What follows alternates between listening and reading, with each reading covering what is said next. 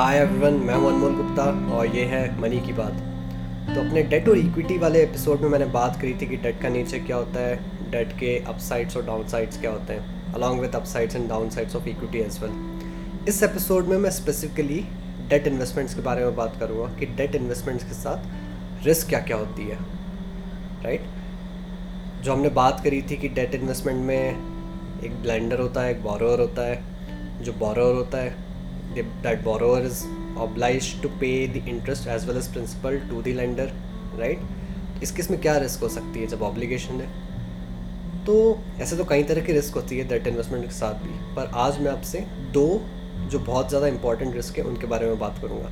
जो पहली रिस्क है उसे बोलते हैं क्रेडिट रिस्क या फिर डिफ़ॉल्ट रिस्क होता क्या है कि जब भी बॉरर किसी से पैसा लेता है तो दो केस हो सकते हैं या तो बॉरर पूरा पैसा इंटरेस्ट के साथ वापस कर देगा, या फिर बोरोअर हो सकता है पैसा डुबा दे और उसके बाद पैसे देने के लिए पैसे बचे ही ना। हो सकता है वो इस पोजिशन में आ जाएगी, कुछ भी करके, कुछ भी जुगाड़ करके वो लेंडर को पैसा अपना वापस नहीं लौटा पा रहा है। इस केस में वो अपने पेमेंट्स पे डिफ़ॉल्ट कर जाएगा। फॉर एग्जांपल काफ़ी लोग बैंक से लोन लेते हैं और इस पोजिशन में आ जाते हैं कि वो लोन रीपेमेंट नहीं कर पाते हैं। उस केस में बैंक्स उन लोगों को चेस करते रहते हैं, अपने लीगल प्रोसीडिंग स्टार्ट कर देते हैं थ्रेड देना स्टार्ट करते हैं बट बैंक पैसा रिकवर कर पाते, नहीं कर पाते that's a different question right her case में रिकवर नहीं कर पाते। तो हमेशा बैंक्स के साथ या लेंडर के साथ ये रिस्क हमेशा होती है कि बोरोअर पैसा वापस देने की पोजिशन में बचे ही नहीं और बोरोअर डिफ़ॉल्ट कर जाए अपने पेमेंट्स पे। तो ये रिस्क तो बहुत आसान है समझना राइट क्रेडिट रिस्क या डिफ़ॉल्ट रिस्क जो दूसरी तरह की रिस्क होती है डेट इन्वेस्टमेंट के साथ, जिसके बारे में मैं आपसे बात बात करना चाहता हूँ, उसको बोलते हैं interest rate risk interest rate risk क्या होती है अगले कुछ मिनट्स में आपको मैं समझाऊँगा। और इसको समझाने के कई आसान तरीके मैंने सोचे बट uh, मैं सोच नहीं पाया कि इसको एकदम आसान तरीके से कैसे समझा जा सकता। है so this is going to be little technical please bear with me for this one time क्योंकि आज मैं आपको थोड़े टेक्निकल चीज़ें समझाऊँगा इंटरेस्ट रेट रिस्क समझाने के लिए। और ये समझना आपके लिए बहुत ज़्यादा इंपॉर्टेंट है क्योंकि इसके कारण आपके काफ़ी सारे इन्वेस्टमेंट्स अफेक्ट होते हैं। तो स्टार्ट करते हैं इंटरेस्ट रेट रिस्क को समझना। अब इंटरेस्ट रेट रिस्क समझने के लिए पहले हमें यह समझना इंपॉर्टेंट है कि बॉन्ड्स क्या होते हैं। आपने सुना तो होगा short term bonds long term bonds government bonds sovereign bonds gold bonds अपने डेट इक्विटी वाले एपिसोड में मैंने बात करी थी कि बॉन्ड्स भी एक डेट इन्वेस्टमेंट होता है। डेट नेचर होता है उसका मतलब उसमें एक लेंडर इन्वॉल्व होता है बोरर इन्वॉल्व होता है राइट तो बॉन्ड्स में क्या होता है कि जैसे किसी कंपनी को पैसा चाहिए अपना बिज़नेस चलाने के लिए, या तो बैंक से लोन ले सकती है, या फिर वो जनरल पब्लिक के पास जाके बॉन्ड्स इशू कर सकती है। आप मतलब जनरल पब्लिक के साथ जाके वो कॉन्ट्रैक्ट बनाएगी कि आप हमें ये एक हज़ार रुपये दे दीजिए आज और साल भर बाद हम आपको एक हज़ार रुपये पंद्रह परसेंट इंटरेस्ट के साथ ग्यारह सौ पचास रुपये वापस कर देंगे। तो एक कॉन्ट्रैक्ट होता है लेंडर और बॉरर के बीच में जिसमें एक इंटरेस्ट रेट प्रॉमिस किया जाता है लेंडर को राइट उसी तरह से सिर्फ़ गवर्नमेंट पैसा बोरो करती है। गवर्नमेंट बहुत ज़्यादा पैसा बोरो करती है पब्लिक से करती है। बैंक से करती है।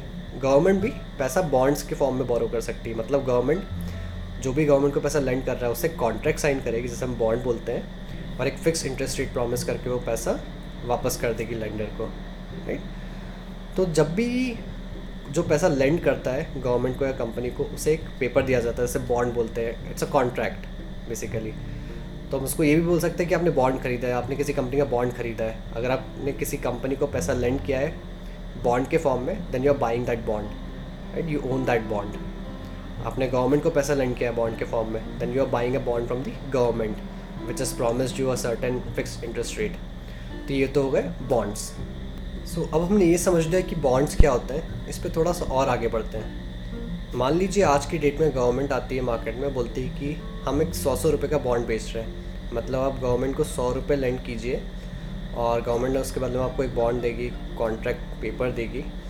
और उसमें प्रॉमिस ये है कि साल भर बाद आपको सौ रुपये के बदले में एक सौ दस वापस मिल जाएँगे। मतलब साल भर बाद आपको पैसा दस परसेंट इंटरेस्ट के साथ वापस मिल जाएगा।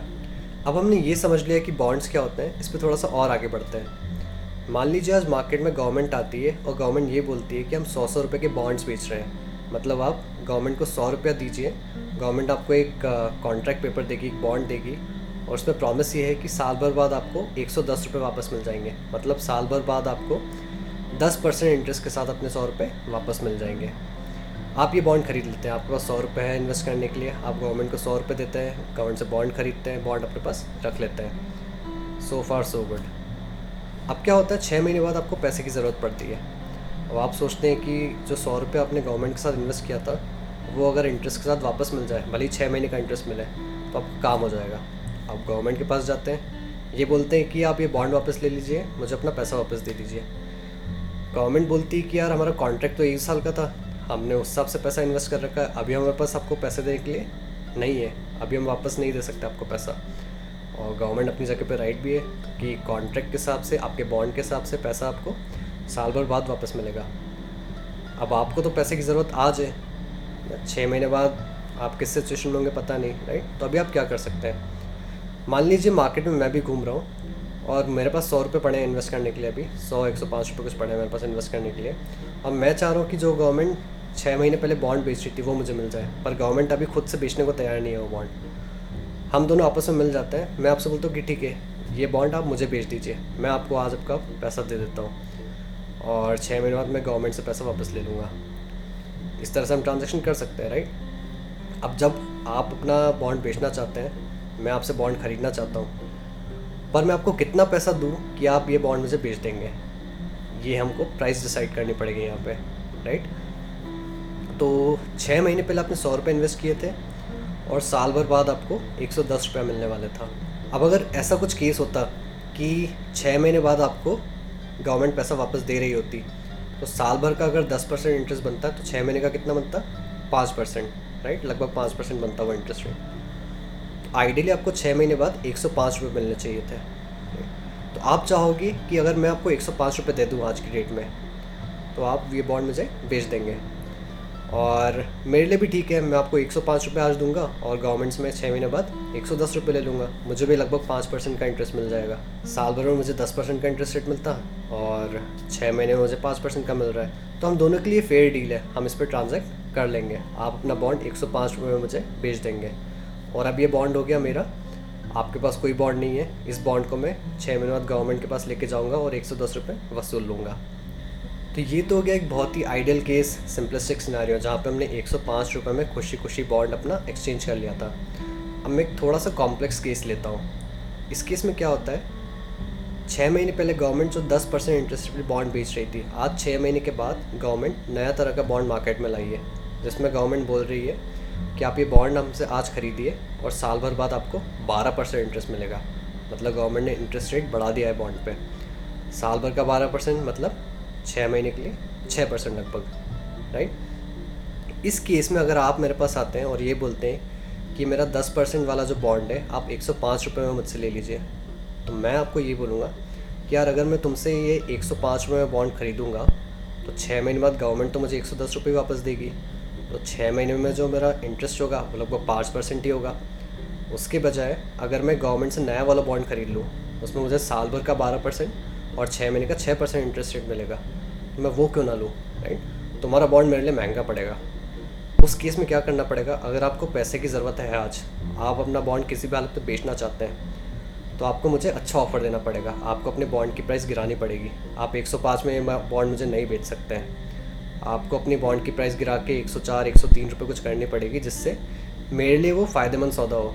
मुझे मार्केट में अगर छः परसेंट मिल रहा है गवर्नमेंट का नया बॉन्ड खरीद के तो कम से कम आपको भी मुझे इतने बॉन्ड बेचना पड़ेगा, जिससे मुझे छः महीने बाद अगर एक सौ दस रुपये वापस मिलते हैं तो मेरा जो रिटर्न है छः महीने का, वो छः परसेंट से ज़्यादा हो।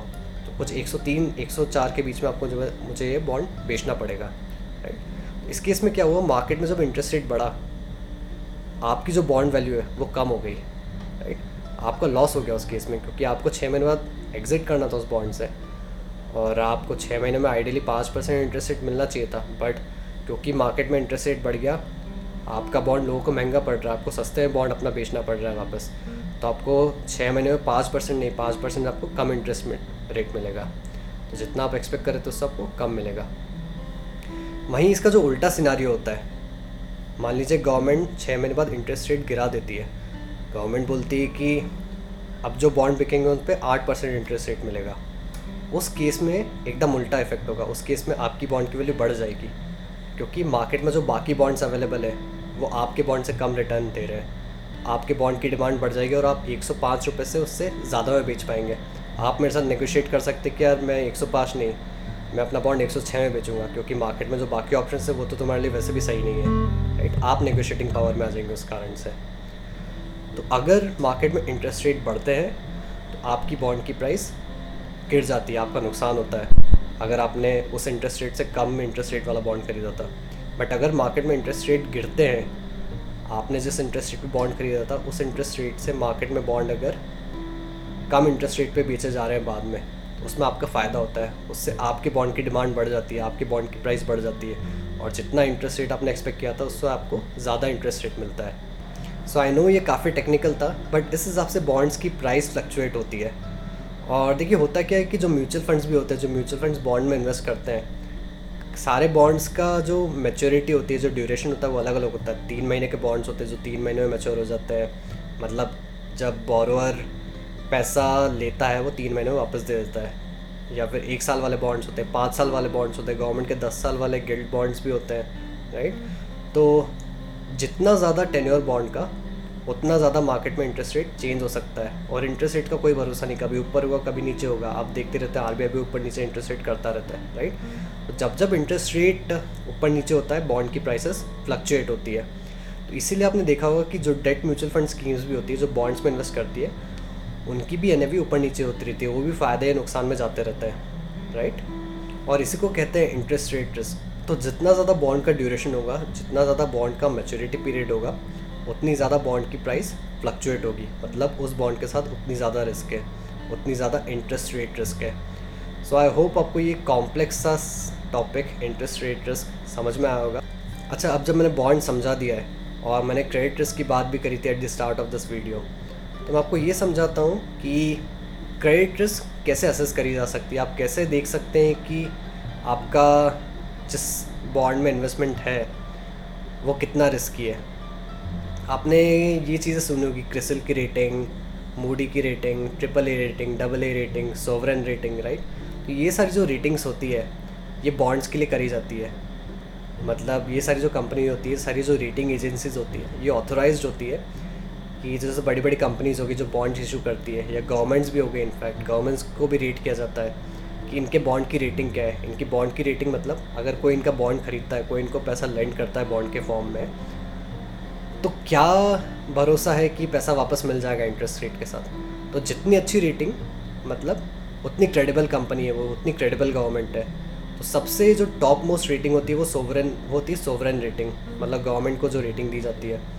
कि government is very less likely to default default on its own obligation क्योंकि गवर्नमेंट अल्टीमेटली पैसा प्रिंट भी कर सकती है। तो इसलिए गवर्नमेंट बॉन्ड्स की रेटिंग हाईएस्ट होती है। बट प्राइवेट सेक्टर में कंपनीज़ के केस में triple E rating is the highest rating for bonds अगर आपने ट्रिपल ई रेटेड बॉन्ड खरीद रखा है मतलब बहुत कम चांसेस है कि आपका पैसा डूबेगा। मतलब बहुत कम चांसेस है कि वो कंपनी आपका पैसा लेके भाग जाएगी या कंपनी आपको पैसा वापस नहीं देगी। और फिर उसके अलग अलग लेवल होते हैं। ट्रिपल ए से नीचे डबल ए आएगा, फिर सिंगल ए आएगा बी आएगा सी आएगा डी आएगा तरह तरह की रेटिंग्स होती है। सबके कन्वेंशन भी अलग अलग होते हैं। बट जितनी कम रेटिंग उतने ज़्यादा चांसेस है कि आपका पैसा डूब सकता है। अब इस पर अगला क्वेश्चन ये आ सकता है कि अगर किसी बॉन्ड की रेटिंग कम है तो उस बॉन्ड में कोई पैसा डालेगा ही क्यों राइट अगर ट्रिपल ए रेटेड बॉन्ड्स आपको अवेलेबल है तो आप अपना सारा पैसा हमेशा ट्रिपल ए रेटेड बॉन्ड्स में क्यों ना डालें? इसका आंसर ये होता है कि जिन भी कंपनीज़ की के बॉन्ड की रेटिंग कम होती है, उन कंपनीज़ को ज़्यादा इंटरेस्ट रेट प्रॉमिस करना पड़ता है अपने बॉन्ड्स पे, ताकि उस पर लोग पैसा डालने को विलिंग हो राइट यहाँ पे वो रिस्क और रिटर्न वाला कॉन्सेप्ट आ जाता है। आप देखेंगे, जो भी ट्रिपल ए रेटेड बॉन्ड्स होंगे, उनका इंटरेस्ट रेट काफ़ी कम होगा, क्योंकि इसमें कोई रिस्क नहीं है। और वो कंपनी से बोलती है ठीक है, हमारे साथ कोई रिस्क नहीं, इसलिए हम इंटरेस्ट रेट कम दे रहे हैं। बट जिन कंपनी की रेटिंग कम होती है they are force to offer more interest rate so that at least they are able to raise money otherwise वो पैसा भी रेज नहीं कर पाएँगे राइट तो जहाँ पे आपको ट्रिपल ए रेटेड बॉन्ड्स पाँच से छः परसेंट रिटर्न देंगे, वहाँ पे आपको लोअर रेटेड बॉन्ड्स आठ, दस, बारह परसेंट तक के इंटरेस्ट रेट भी दे सकते हैं बट उसमें रिस्क ये है कि आपका पैसा डूब सकता है। और ये रिस्क कई लोग लेते भी हैं, कई इन्वेस्टर्स लेते भी हैं। हायर इंटरेस्ट रेट के एक्सपेक्टेशंस में हम डिफ़ॉल्ट रिस्क या क्रेडिट रिस्क ले लेते हैं कई बार। तो आगे अपने जब डेट म्यूचुअल फंड्स की मैं बात करूँगा तो मैं आपको तरह तरह की कैटेगरी समझाऊँगा, उसमें मैं ये क्रेडिट रिस्क और इंटरेस्ट रेट रिस्क ये दोनों साथ में लेके चलूँगा। So hit the subscribe button to stay updated with the upcoming episodes and do post your question in the comment section so that I can answer दोस्त thank you